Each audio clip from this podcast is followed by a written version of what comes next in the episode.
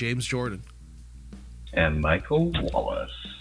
Coming at you for another edition of the Wide World of Motorsports podcast. Coming at you for the week of July 24th, 2022. And we're here for season 5, episode 22.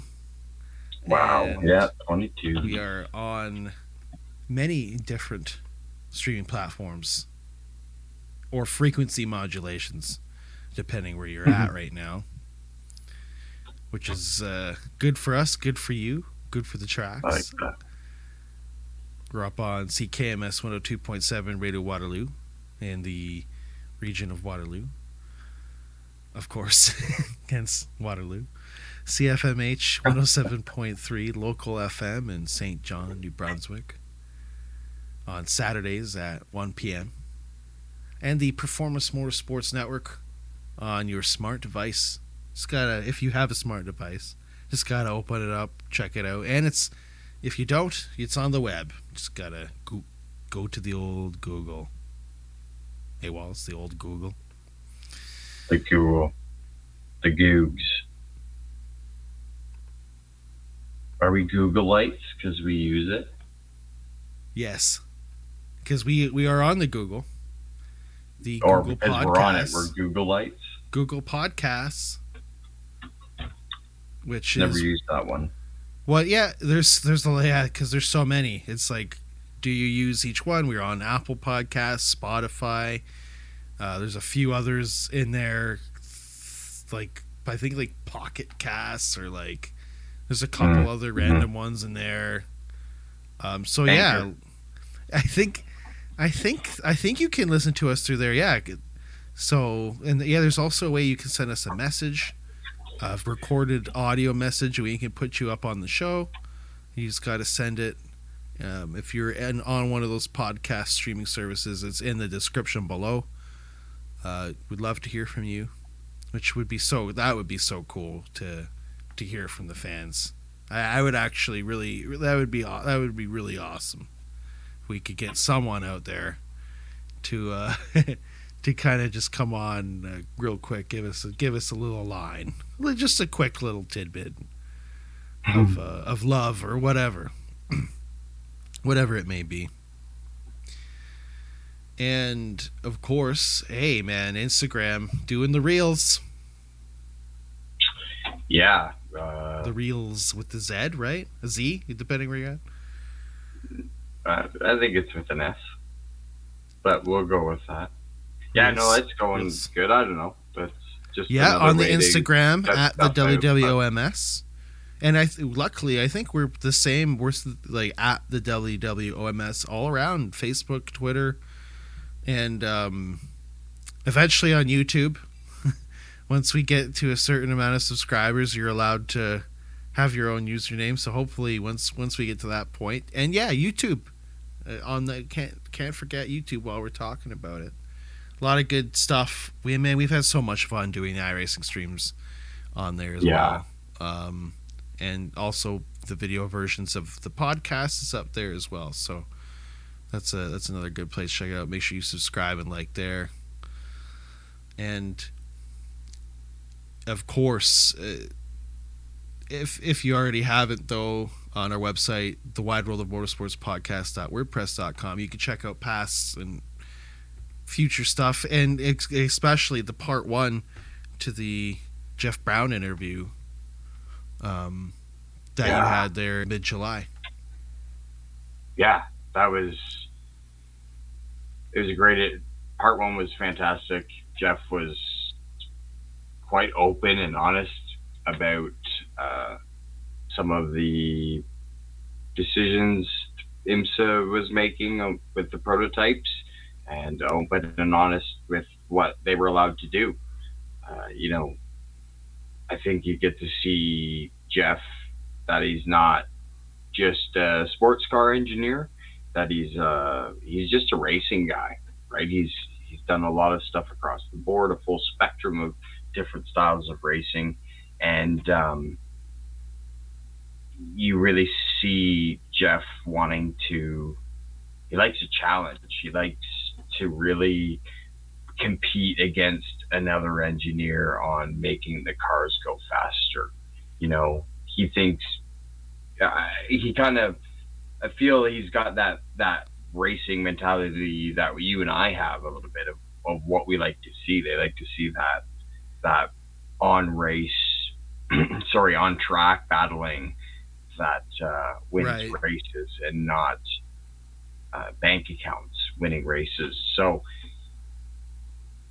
uh, I saw a lot of analogies or comparisons, I should say, that I made myself towards short track racing and, and what he was doing with the LMP3 car, which I thought was really cool. This, some of the same principles apply, and uh, which really kind of is cool to see that two different styles of racing can have such a similar totally uh, lap over. Uh, and you crossover. could hear it in the you know you guys sounded so comfortable and it sounded so awesome um, and and it was yeah, there was so you. much it was so good hey you asked some good questions there and you guys were on a roll and there was it was on such so much of a roll that there was uh, enough for a, a, part two a second episode and so we're going to be able mm-hmm. to continue off uh, with what uh, where we were at with jeff in part one yep. and and here in part two what are some things we can expect to hear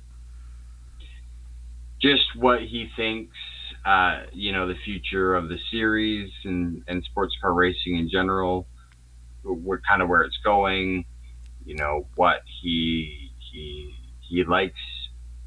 We talk a little bit about different changes and how fans react and stuff like that. So more racing talk, a little less technical and more, I don't know, the landscape of, of where right motorsports are going. Yeah, and you know, it to be able to have him on the show and, and everything like that and it was so good it was so it was so awesome and and for all, all the listeners out there through the fm world and through the, the spotify world um, and if you love racing this is a good one so be sure to stay tuned and and, and we're after following part two here we're going to have some more words and we'll uh, we'll head on out uh, for the episode. But uh, just stay tuned here, folks, to part two with Jeff Braun and Michael Wallace here. Big benefit, but when I get, you know, um, in 2018 and 19, I had Colin, Romain Dumas, and Loic Duval all together. Yeah, and all three, I would classify three world class sports car drivers. Yep and they all wanted something slightly different, but they're pro enough to to get together and go, okay, well, Loic wants this and Colin wants this, and Romain's like, um, I kind of like this, and everybody goes, well, we can all put up with this, and it'll be slightly not perfect for each one of us, but better overall for all right. Well, that's the whole team and, team sport behind it, right? People always think racing as an individual, but there is, you know, especially in recent years, we now see more of the team aspect through through social media and whatnot. So yeah, that's right. really cool. Right, but in a single a single driver car, you can right. optimize it perfectly for that that driver. So so I think to answer your question, to me, it's always been you make that car do what the driver expects it to do, and and he'll get the most out of it. And then and that's what you're that's what I'm trying to do is give him the tool that he can extract the most out of. Well, it's that it's that confidence that uh, you know if you make him think he's Superman and make him believe he's Superman, right. he's going to be Superman, and and he's going to do the drive. He or she, sorry, I don't mean to be that way, uh, is going to be that way right. um, for you. That's really interesting. Yeah. Um, I like how you you you you put that because it kind of I I would have always thought it was kind of going different. So but it, what I like about that part of it is that the the one thing I get from all the different types of prototype racing you've been in and and and oval racing you've been in is that it's all about a balance, right? You work on the front, the front's good. You work on the back, the back's good. I mean, it's the same thing with the driver. You work with the driver. He's obviously drivers improve on on their laps because they realize I can like in oval racing I can go a little bit further. I can trail brake in a little bit deeper, or I I can roll center a little bit more or whatever the case may be and then you can go well i can give you a little more stagger help you with your little your roll center or or, or whatnot. Yep. and and and it's all about a balance working back and forth and just fine tuning and and aiming for that perfection that is never attainable. Right exactly. And that's what's fun about it right? Because if you could figure it out or if you could just put the numbers in a spreadsheet and get an answer for your setup mm-hmm. that wouldn't be any fun you know it's it's and i think some people you you you kind of lightly touched on a point there some people get and i see this in semi-professional or amateur racing where some people get too caught up in finding the magic setup oftentimes you're better off just if it's close and it's not trying to kill you mm-hmm. go drive it go spend more laps. Don't spend laps in the pits changing stuff. Spend right. laps driving it. Figure it out. Right. Figure out what you need to do. You're, you know, you're on an oval. Do you need to, you know, do you need to enter higher and, and or come in lower, or if it's going to handle, if it's, you know, if it's got a big push in the middle, what can I do with my driving to get rid of that push? Maybe driving back to the pits and trying to change the stagger isn't the answer. Maybe what you're doing with the steering wheel and the gas and the brake and your lines is the answer. And there's a lot of times in road racing where we'll just go, no, just some more laps, just some right. more laps. Go figure it out. And then they'll come back and go, ah, I know what it is. It's really not, we're not going to fix that with the setup. I just got to do this with the way I'm driving it. Right. And so I think a lot of people would gain by just, you know, maybe trying to drive the car a little bit more and don't worry about that magic setup quite as much. Now, if you're way out to lunch, yeah, you got to get sure, you, know, you got to get close. But I see a lot of guys, um, you know, get caught up in that. And of course, depending on who you are, everybody likes an excuse, right? If they can't outdrive the guy, they like to blame their setup or sure. whatever. So I get that too. But it's um yeah that, it's a fun balance and it's fun working with it, it's a lot of engineers don't like sports car racing because they have to compromise for two drivers or three drivers or in the long races four drivers. But um i kind of i kind of enjoy it. That's good and i'm glad you do because i enjoy watching you you uh, on the pit box. I was I, you were nice enough to allow me to invade the space and take some pictures of you and Colin, of course, and I got a few of John. Oh, um, I love I I love when you guys roll into CTMP. You know, we didn't see you for two years, and I just, you know, I walked around that place with a smile all weekend. Yeah. You know, people. Yeah. I uh, the unfortunate thing is, I heard a lot of people complain that the car counts were low, and um, huh. especially with the historics. Uh, you know, there's oh, supposed to be all, those were cool, but they were amazing. The sound was. I love watching. Yeah, yeah, I got cool. to... Formula One cars from those days. I mean, it was like I thought that was awesome. Time machine. I and I got yeah. to I, I, paid it. To, I got to see some on social media because they went back to um they were at Watkins Glen this weekend and they had a a, a sports car endurance. So they had um if I'm not mistaken, I think I saw the Flexbox Core um LMPC car. They had the yeah, old Collins. Yep, Collins driven that um, a couple times, like at the uh, what do they call it? The it's the 24 hour race that Daytona, the, oh, the historic 24 or whatever. Yeah, yeah, yeah. That's so cool. That's it's great. Uh, I love I love watching Colin drive too because he is he is unbelievable and, and you're right. CTMP just seems to to fit him. Um, yeah, I know.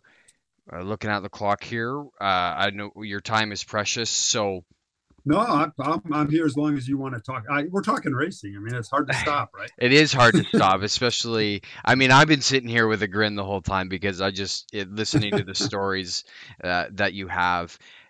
Maybe, maybe we'll go a little bit longer, and I'll ask you uh, a handful, uh, two, two or three more questions if you don't mind. Uh, I want to hear away. about your favorite car that you ever got to engineer, work on. Uh, it doesn't have to be a winning. I just the one that you felt you just enjoyed the most working on. I mean, the one that that comes right to mind is that Oreca 07 that we ran in 18, that right. LMP2 car. Yeah. As an engine, as an engineer, you have kind of these, I don't know, rules of thumb or ideas of mm-hmm what each chain should do to the car. You know, it's like your toolbox that you've built up. Right. Okay, if the car's understeering, I know I can do A, B, C, and D, and I know what each one of them will do and how much the effect will be. And often cars don't respond to that the way you would expect because they have some kind of weird geometry or they have some kind of weird aerodynamics that was designed into it or not on purpose, but it's just right. the way it was. And very few cars do everything the way you expect. That Oreca was one that did that. I mean, it was just straightforward. Apply your engineering thoughts the way you think things should work, and it worked that way. You know, two millimeters of rear ride height worked like you would expect it uh, a quarter degree more or less camber did what you thought it would do. 100 pounds of spring did what you thought it would do. There's no weirdnesses to it. This, I think people might call that it had a big setup envelope. You know, you didn't have to have the right. setup perfect for it to be good. You could be a little this way or a little that way and nudge it a little understeer, a little oversteer. Just did all the things you wanted correctly.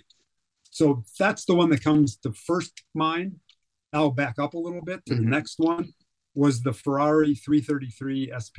Oh, yeah. So I ran that car for five years at Team Scandia. We took it to Le Mans a couple years. We won Sebring with it twice. We uh, won the championship with it in 1995. It's the championship. Mm-hmm. Um, that car was just cool on so many levels. I mean, it had a, a Formula One engine in it from 1989, five valve, 12 cylinder, high revving, sounded awesome. You're right. Uh, the, the chassis was a Dallara. I mean, I know it was a Ferrari, but it was yeah. built by Dallara, designed by Dallara. Um, you know, we raced against the Riley uh, Mark threes yeah. with Ford engines in them, with Rob Dyson, and you know those cars, and um, it was a good time in sports car racing to be to be in. I think open cockpit, fast, and that that Ferrari was it. It was also similar, you know. We did take it to Le Mans. We did a whole complete rebuild on it, redesign on it, built a Le Mans kit. Tony oh, Southgate oh, really? was the designer. Yep. So Tony Southgate came up with new wings and splitters and rear deck and everything to take it to Le Mans. Um, How did it do? Well, we, we, don't want to uh, talk about that. let me tell you a quick story. Let me yeah, I will. How, how, how, we were. So we Would love it. We're the Americans, right? So we're like, we're going to Le Mans. Okay, how hard can this be? You know, I'd never been to Le Mans. Team Scandia had never been to Le Mans. This can't. You know, it's we're we're killing everybody in American sports car racing. Right. We'll just show up in France and we got this. It's going to be great. so we went there for the test days, and back then the test days were about a month before Le Mans. They, mm-hmm. So that you'd go and test, they'd shut down the streets, and you would do the normal track, and then you come back a month later for the race. Well, we shipped everything over there, and we shipped. We even shipped our um, Kenworth tractors and trailers. We put them on a boat and we shipped them. Yeah. Wow. And so uh, I remember as a quick sidelight, we unloaded it, backed up with our trucks to the garages at Le Mans and unloading these Ferrari 333s. And we're like going to be the cool guys with the new, really cool car. and somebody comes out and says, "Hey, there's a big line of people that all want a picture," and I'm like, "Yeah, I bet there is." And they go, "No, no, no! They're all standing in front of the Kenworth tractor. They're all taking their picture with this Kenworth tractor. They've never seen anything that big before." That's awesome. Yeah, the car was. Wow. Who cares about the who car? cares about Look the at car? That trailer and tractor. that's hilarious. So anyway, Yeah, because it would have been the- it would have been old like old school, right? It would have been flat front, like it wouldn't have been swept big. It, it wouldn't have been a cab over. It would right, have been the big pipes. and- Oh my, yeah, that would have just blown them away. We had to get special permits to drive them from La Havre down to Le Mans. And anyway, That's but the so that was the year of the Porsche GT1, I think they called it. It was looked like a 911, but it was a silhouette kind of car. Oh yeah, yeah. The mo it had the Mobil The Mobil, yep. motif, Yep. and yeah, I know the car. Yep. Exactly. So that was the first year of that car. And so we show up for the test days and we, what do we know? You know, we're going fast and we're the fastest cars. And we're like, wow, this is, yeah, these Porsche, uh, they don't have anything. We're, the, we're the guys. And so, unbeknownst to us, in the meantime, Porsche was sandbagging. I mean, they know what they're doing, right? They, they've done this a time or two. Yeah. they're sandbagging. They're complaining oh we're not fast enough. We don't have enough gas. We need a bigger gas tank. Oh we need this. We need that. And they looked at the times and they're like yeah those ferraris are way fast. Okay we'll give you that stuff. So we show up for the race i can't remember maybe we were on the pole or whatever but we were super fast even for the for the race weekend Right. and we show up the race starts and i'm doing my strategy stuff and the race starts and we go around and and I'm, I'm making this number up but i think you could do like 10 laps on a tank of gas and Seems so like we that's were always been the number. We're in at about 10, 11. kind of yeah so we go and we do we do our 10 laps and we come in the pits and we fuel and tires and you have to do them separate fuel we put tires on it. We go back out and i'm kind of watching the porsche and it goes past.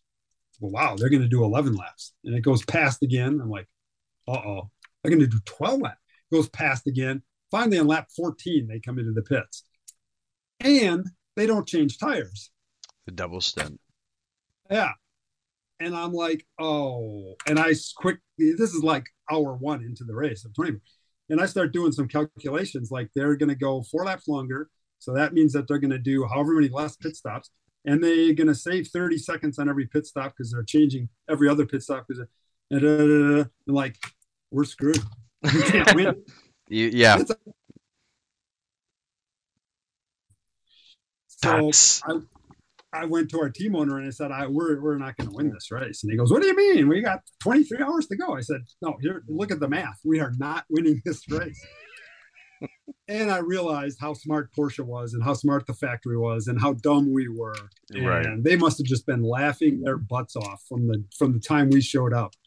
So good lesson. I got schooled in that one. And, uh, you know, uh, th- those Porsche people, they know what they're doing. They know what They they're know doing, what they're yeah. doing. They, it must have just been funny for them to watch us just struggle. not even have a clue. Right. We were totally out to lunch. That's awesome. Fast though. Fast. On the Yeah. lap. We could go pretty quick. It ended, uh, we destroyed one car in the Dunlop under the Dunlop Bridge. Uh, Eric Bachelart was driving it and the thing snapped on him. Um, we're not even sure to this day what happened. Something probably broke. Eric's a really good driver. And Mm, something happened and it's the car broke in half. I mean, it was a big accident. wow. And the other car with, uh, I can't remember what happened to the other car. Got stuck in the gravel once. Anyway, we were Porsche did not have to worry. Yeah. They, they ended up winning the race. So that was a fun car. okay. Yeah. And, and the those are both. I mean, the Ferrari's a classic. I I know the Ferrari. My father-in-law has a the Lego model of that Ferrari when it came back uh, Oh, way, cool. way in the way in the day. Um. Yeah. So, uh, my uh, my second question, the second to last question. Yeah. Okay. what would what is your biggest worry for IMSA going forward in the next five years? Wow, that's good. Another really good question. Um, could be from a technical, could any like where do you see their biggest? I'll say two things that I think they're going to. Without getting you in trouble, not that they would listen to this podcast. right. No, no, no, no. uh, those guys are. Uh, I've known those guys forever and ever, and they're.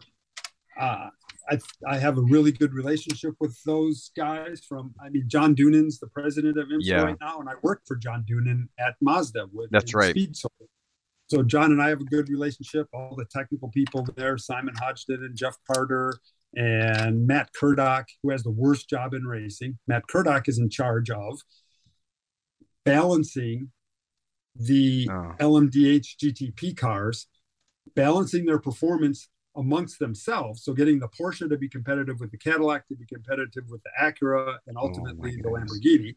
He has to make all that work.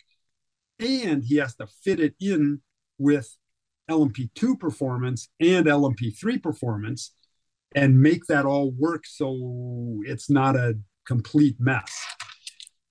That, oh, that sounds like a nightmare. Is going to be really hard. That's going to be really hard. I think if if any of the people listening have watched any of the WEC racing with the hypercars and the LMP2s and balancing that and how difficult that's been. Yes. This I think is a bigger task because you have you have more manufacturers. Um, you have much more varied tracks. You know, we you're going to try to balance them at Mid Ohio and Daytona. That's a different answer. Yeah, and I I I, I understand BOP and I agree with it. I think we would agree with with the idea of it, I guess, more yep. so than yep. how it actually happens. And but it is it is unfortunate to see that. Yeah, you, how do you how do you go to those two types of tracks, which are I mean not even on the same planet for for what they right. require? Yep.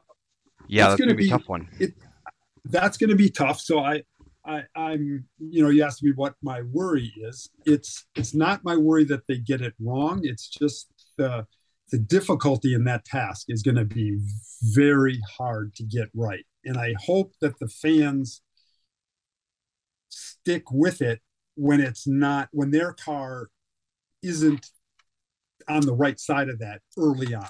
Yeah. They'll get it right. I mean, look at the the example would be GT racing, right? Um, GT3 racing, the balance of performance of GT3 racing is pretty incredibly good. Yeah. you can take a four door uh, Lexus sedan and balance it with a 488 Ferrari. Yeah. I mean, that's not easy. Yeah. So, but it, that didn't happen day one either. No, it took some time. Yeah. So I think the LMDH GTP thing is going to go through that same thing. That's going to be a little bit of a struggle. And then the other thing I see, and it maybe it's just because I'm an old guy and I've seen this a number of times, is the whole. It's it's been in sports car racing forever. The factories come in, and you see a lot of factories involved, and it's awesome. You know, you're you're seeing Porsche racing against Cadillac racing against Acura and Lamborghini and maybe who knows, maybe Toyota and maybe, you know, you see all these and it's like, wow, this is great. Yeah. And then if the and maybe BOP saves it because they could all be competitive and I hope it does. Right. But back in the day, we've seen it where after 2 years one manufacturer goes, "Oh, I can't compete," and they quit. The next yep. year, the a manufacturer goes, "Yeah, no, I can't compete," and and suddenly you end up with one manufacturer racing against themselves, and nobody wants to watch that. P two. Then it's back to the privateers, which is unfortunate you know? because it, yeah. And that wasn't a so slight against P two. P two was great to watch, but that's everyone had to have the Oreca. You just didn't win. Right, right. And I'll go back to the old old days when you know maybe some some people listening, if not, go back and look up this era of sports car racing. But when you had the All American Racer Gurney Toyotas versus the Electramotive Nissans versus the the Tom Walkinshaw Jaguars versus yeah. the, you know, Al Holbert Porsche 962s. Wow, that was fun to watch, but it didn't last very long. It wasn't no, long it didn't. You had just the two Toyotas racing against each other, and then they pulled out, and then that was it. Then you were back to to privateers again, and it always comes back. The backbone of sports car racing in North America has always been the privateer, and if IMSA keeps the privateer in mind, and they can do that with LMP2 and LMP3, keeping them in the game in the big mm-hmm. show, while the factories go have their fun, and it'll be great to watch. But I, they need to keep that privateer available because the factories in history aren't there forever. But, yeah, so and that's interesting because the whole idea of this new LMDH era GTP is yeah. is supposed to to reinvigorate or or or bring back what was that sports car era. You know, you go back to the Porsche 917 when they had 25 quasi car. Well, they had like 20 quasi cars and three rolling chassis and one two with an engine and one only ran to satisfy their their quota to the governing body. But then right. you know 962s and then 956s that was you know they just flooded the market. You saw them in Asia, you saw them in Europe, in North right. America, South America, South Africa. Yeah. You saw them everywhere. Um, yeah. And I think they're reinvigorating that. The problem or my own my concern for for that is that they're going to be too complicated um, because I know they're running hybrids now. LMDH is a plug and play hybrid. You buy it, you put it in. But if that doesn't work on a race weekend and and you're racing in Lime Rock, Virginia, well, not that they're going to go there, but Mid Ohio, um, you know, how do you you're going to have spares, but it just it just doesn't I know what they're doing with it, but you know, you're right. It just seems like it's going to go up because when the factories are there, the privateers are up there because they're they're all supported by the factories. Factories right. teams there anyways, right? Is, is, am I incorrect in thinking that? Well, there's I think it's going to start out with very few privateers or what you would call a customer car. Right. You know, uh, so you're going to have teams a good example was is Core Autosport. We ran the factory Porsche GTLM cars. Yep. So that was a team who has the infrastructure, the shop, the trucks, the trailers, the people, providing a service to the Porsche factory. But it was the Porsche factory cars. Um, you know, Porsche engineers were embedded within the team. That's the way that the Cadillac program will work at um, Wayne Taylor and and uh, Ganassi. I mean, not Wayne Taylor, but at Ganassi. Yes. The Acura will have Wayne Taylor and Shank Same way. They'll those teams. Acura doesn't want to own a race team, so they hire those teams to do it. But those would be factory efforts with factory support, factory engineers to support all of those systems, those complex systems that you talk about. So what will they do with in the case of let's use Porsche and IMSA for the example. Roger Penske is the North American factory team, yep. team for Porsche and right. and and just recently announced too was that in IMSA JDC Miller is I don't know if they're getting two or if they're just getting the one for the Mustang one. sampling. Okay, one, so in that instance you have a Porsche hiring Penske to take care of that and then JDC buying the car now, will it be Penske staff support to JDC I, or Porsche?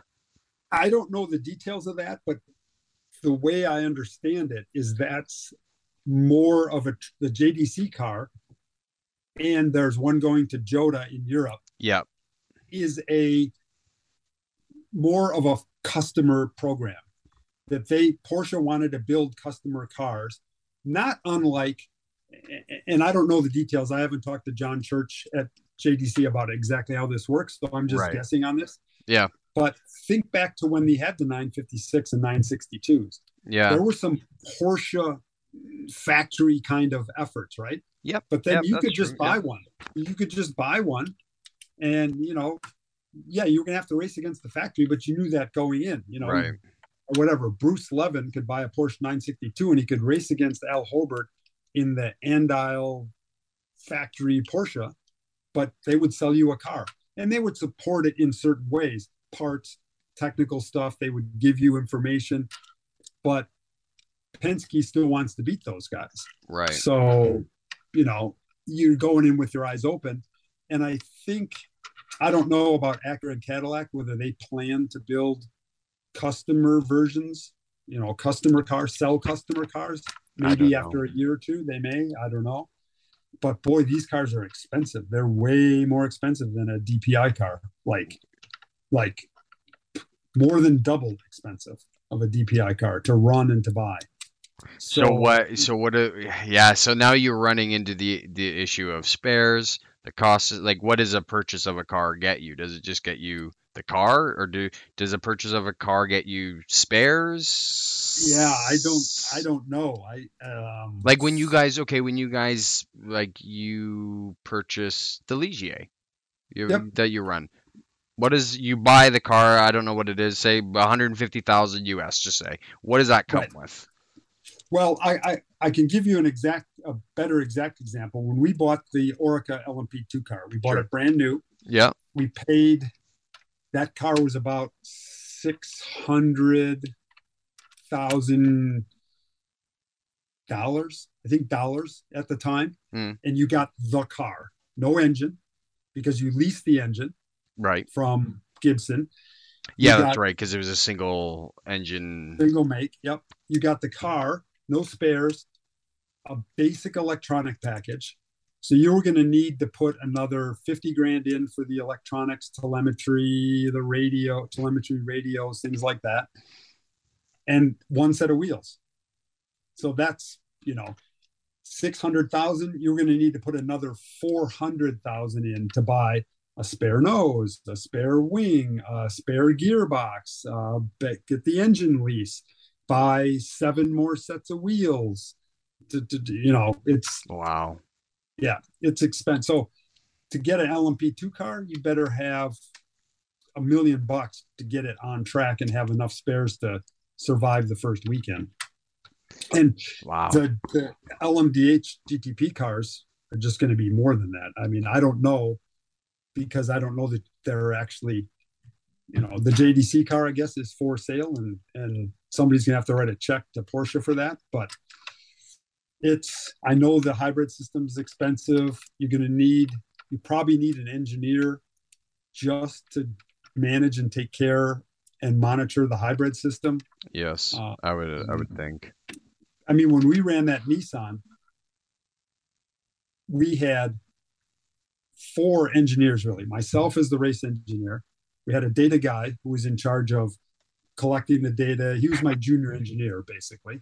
Mm. Then we had a systems guy who just took care of all the electrical systems on the car, the power distribution, the sensors, the um, data we were getting back. And then we had an engine tuner who was basically in charge of all the engine systems and maintaining and watching and monitoring them, you know, fuel pumps and injectors and all of that.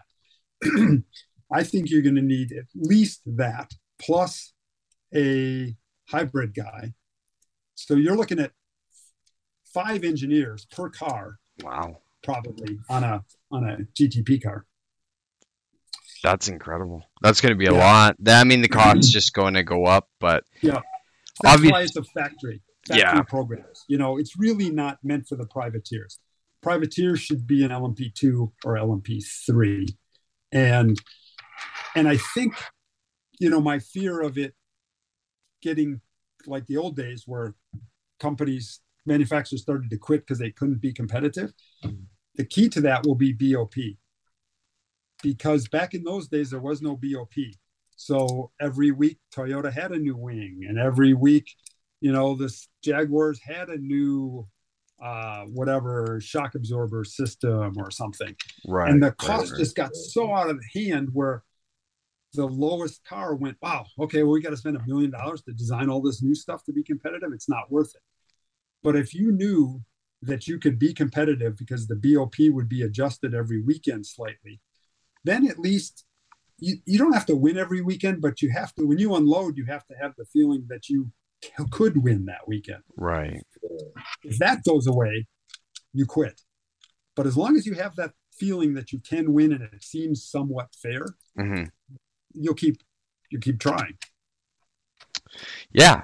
Well, that's uh, I like the I like how you how you put that and and you advocate for the good of what BOP is, right? Because it because it's what's going to keep the sport going. My my my biggest concern all the time, and it's a constant run, especially with IMSA, is that somebody's going to get bored and leave and that leads to somebody else leaving. You know we saw you know ford left with the gt right? And it's just like oh and then we don't have any ferraris running and now that we don't have gtlm that's going to change things in the house. But you know you saw you know when wec you had audi left and then uh, Porsche left and Toyota's been carrying the the the torch and I always fear that we're just going to lose it. We're going to lose Right. the sport and I- and I always uh, will want the sport to keep going. I don't care what cars show up, you know. I'm I'm with you. I mean, we want we want to see more cars, and as much as I mean, I hate BOP racing. I hate it because whenever I've raced BOP, I've always your mindset changes. You know, you, it's like how can I go fast but not show them that I'm fast? How can I manage the BOP the best way, but still do well? Uh, you know, it's that's what I love about LMP3 racing. We go out every practice, we go as fast as we can. That's Right. it. You know, that's as fast as we could go that that practice. And if we go Right. better the next practice session, it's because our drivers figured something out or our setup was better or whatever. There's no it's fear of being because- pulled back. Exactly. Exactly. So you can actually But- you can actually run flat out. We're running flat out and that's what we got. And, Yeah. and you know that the guy next to you is doing the same thing. Same thing. thing. And so you don't go, well, yeah, we were faster in that practice, but those guys were holding back for BOP reasons. You know, you never say that. But having said I hate BOP, I've been through the days when there weren't BOP and they're short lived. Yeah. You know, you end up with Toyota racing themselves and the Jaguars and and Porsches and Jag and um, Nissan's gone. And that- Yeah. that's no fun. We we like to see all of that. GT3 racing. I mean, you go to an SRO race or you go watch GTD racing in IMSA. It's Huh. fantastic. I mean, that's pretty great. Yeah. And why is it great? Because of BOP. So I'm hoping that the BOP works the same way with the GTP cars and those factories stay in and more and and and maybe some on the sidelines look at it and go, oh, you know, we could compete. We'll do that. Yeah, that would be Yeah. nice to pull in some some automaker out of out of nowhere that just might come up as step up to the plate, so to speak. Maybe Hyundai will step up to the plate. Right. You ne- you never know. Uh, It'll be interesting to see how the hot the hypercars fit in too. That's a whole nother that's just oh, a can of worms, and and, and I, I I almost I almost would say I don't want them to come here. I know that Yeah. Sebring Sebring used to be the outlier for the ALMS. That that's when the cars would co-mingle, right? Right. They, they never went to Daytona, never Right. went to anywhere else. I mean, you think about even when Audi raced in North America with um, Champion, right? Yeah. They didn't race at Daytona. They didn't No. race at um, there's some other tracks in there. I, I can't think right now that they didn't race at. And other tracks they did. I was surprised that they went to Lime Rock with those. right. But uh, um, uh, but it's it just it's a unique style of racing just altogether, and I just I don't know if I want that here because it's because then because the whole point of DPI, as I understood, was that the nobody was happy with P2 being the top class. They needed manufacturers wanted some brand relevance in the sport, and they want to be the top dogs. Well, you have Porsche coming in. You have you you have all these manufacturers that are committing to at least three years. I would say. I mean, usually that's the sweet number for factory Right. teams is three years Yep. you know, you're really going to allow Toyota, Glickenhaus, Peugeot, Ferrari to come in and really stink up that mess? Like, you really, uh, uh how's Cadillac going to feel about possibly losing the 24 hour to overall to Toyota just because they didn't want to build an LMDH because or a, Uh, a hypercar because we don't typically run hypercar here. Right. You know what I mean? Well, and then and then it goes the other way too. Then the LMDH cars go to Le Mans. How is Peugeot and Toyota going to like it if a LMDH car wins Le Mans? They're not. See, and I just I don't. It's two ships trying to go the same way that keep pulling apart. Right? right? That's just what that those two classes are. That's why I liked the P2s. Uh, you would talk about because they were intermixed. They you could race that right. anywhere. It, it, it, I, I if memory serves me correct, they hit all the rules the same everywhere. It might have been gearing rules, might be a little different here or there. Um, I think for like Le Mans to, um, like CTMP or like a different track that we would race right. here. Um, I don't know. I it's. I, yeah, it'll be interesting to watch. It'll be interesting to watch. I, I'll, we'll see how it all plays out, but yeah, I think IMSA's got some challenging times coming up, but um, yeah, I'm excited about it. It'll be fun to watch, Me too. and it'll be good to see how it plays out. And this is their chance because now they have the weapon of BOP to keep the factories involved, where it's never been applied before at this level. The old GTP, you know, the original GTP days, right? They didn't do that. No, and it was just a it was an arms race who could spend the most money to develop the newest part for the next weekend. Right. And so I'm encouraged. I think it'll be fun to watch. Yeah, I am too. I'm excited to see what you guys do. I hope you guys keep racing. You we keep John going. Keep just needle him. Spend more, John. Spend more. Keep spending money. He's, he's, having a great time. Good. We, uh, we're leading the championship right now, and that yes. never hurts in in, in the, the team's enthusiasm. So, uh, right. and we have good competition. I mean, LMP3. I know it doesn't get the TV time that you know. I think all of our LMP3 teams wish we would get. Yeah. But if you get a chance to watch it, there's some really good teams there. I mean, Riley Motorsports. I mean, Bill Riley and those guys. Yeah. If you can notch. beat those guys, you you have done something. We're, we're proud on the occasion that we can beat those guys. And yeah, and then there's, you know, there's some really good P3 teams that could run um, and have run high level. I mean, Performance Tech ran LMP2. Sean Creech could run LMP2 cars. Um, yeah. There's some there's some good teams. Uh, Andretti Autosport. I mean, yeah. heck, we're, we're Andretti is running in P3. So it's a it's a highly competitive class with some really good drivers, and it's fun to watch the drivers. You know, you have kind of a uh, Collins 32, but I'll call him a sports car veteran, Felipe Fraga veteran, and you have some young kids like Kyle Van Berlo and yeah and Mikhail Jacobison, who are young, you know, 22, 23 year old blazingly fast kids. It's a pretty fun class to watch. It is. It's it is fun to watch. The cars are cool. They sound amazing, which is always a good one. Yeah. And uh, yeah. it's great. Well, I won't take up any more of your time. I thank you so much for joining us. It's been an absolute pleasure. Uh, it has been fun. When is your next race? So we're Road America is the next race for us. Um, about three weeks, I think. Road America, and so we have two left: Road America and then Petit Le Mans, and that's it for our season. There's Lime Rock this weekend for GT cars, and then there's VIR also for GT, for GT cars. Only. But yeah, but prototypes two more two more races: Road America and uh, and Road Atlanta. So ah, that's great. Two amazing tracks. I mean, that's sure. another great thing about IMSA is just historic tracks all the way through. Uh, send yeah. my best to the team. Good luck for on the rest of the season. And I really can't say thank you enough. I, I just I don't know how you've been so generous all the time and with this. So thank you so much.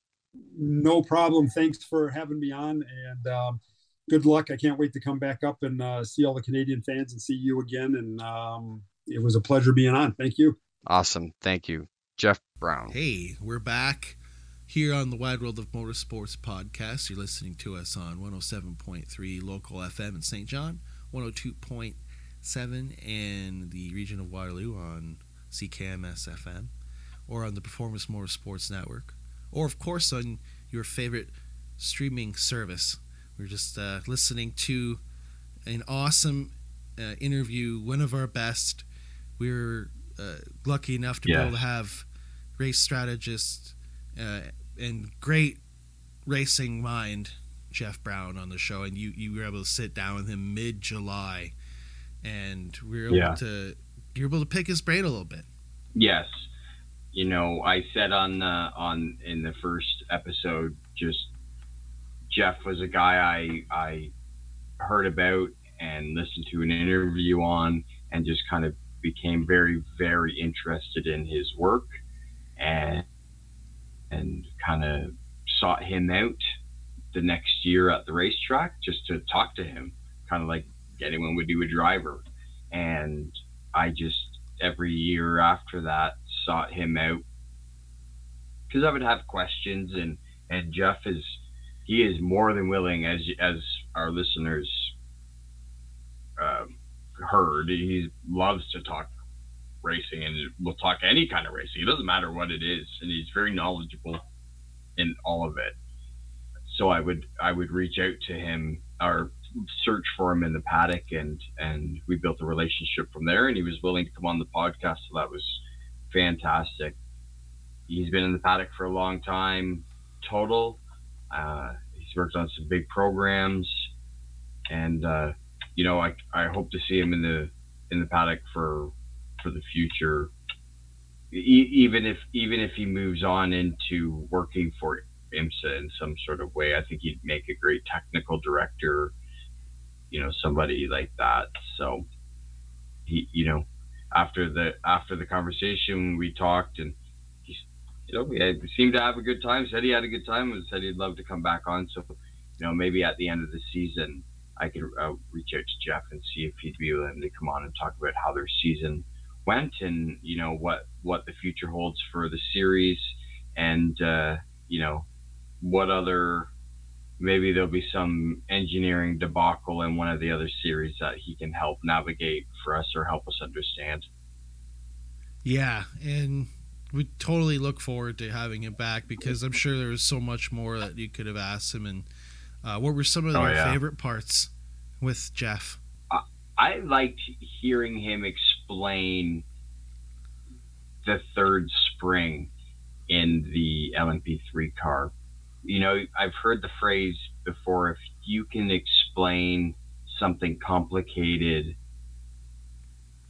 easily, then that shows your true understanding of the topic.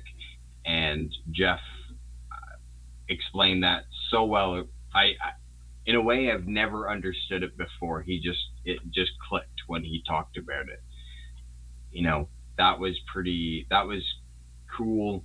The stories of of the particular one of Colin driving the Nissan DPI at CTMP and getting the rear tires to come off the racetrack going into turn two there, Clayton Corner.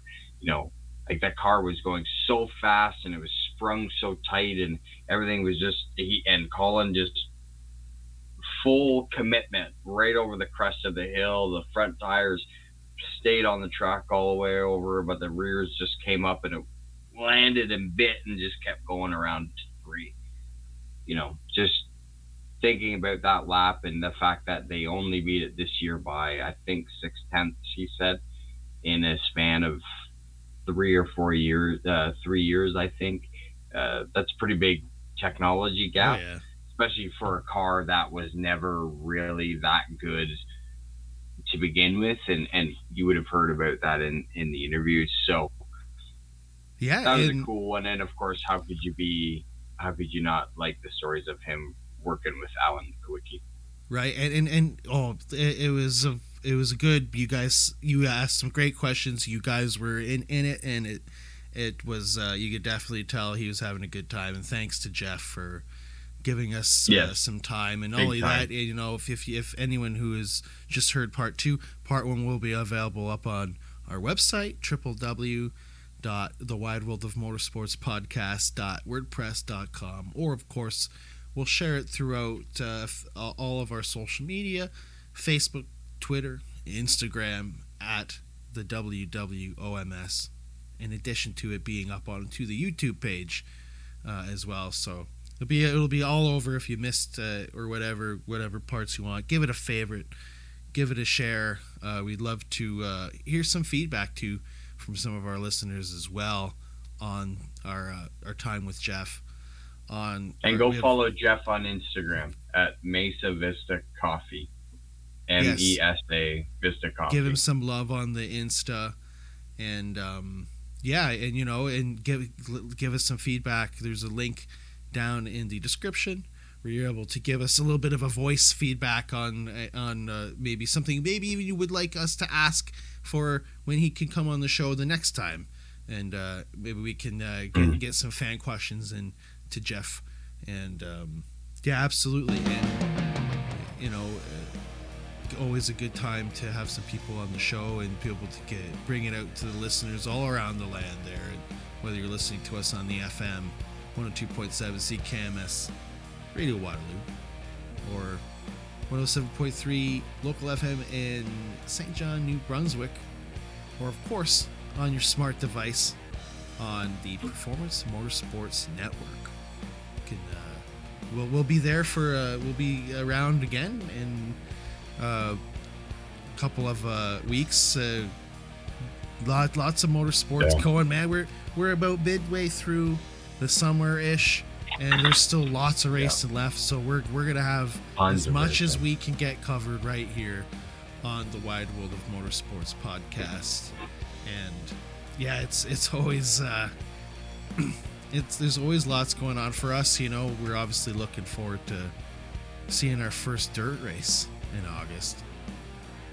And uh, oh, I am. We're, we're I really, cannot wait. We're really uh, hyping up about that weekend. Their first NASCAR Pinty's going there for his first ever dirt race. So that's uh, something, you know, some stuff that we're looking forward to. And the next week, and yep. of course, the, such a tight uh, battle in the NASCAR Cup Series with the championship being so close um, with with the 16. What is it at now? 14, 16 drivers is when we're recording. So it's almost full, man, isn't it? So we're going to see some yeah. uh, good racing on that bubble coming up in the next couple weeks. So we'll have it. We'll have it all here and on the show. I think that as much wraps as we can, up. anyway. Yeah, yeah. I think that about wraps it up for this edition. We'll see you all around the bend, folks. Adios.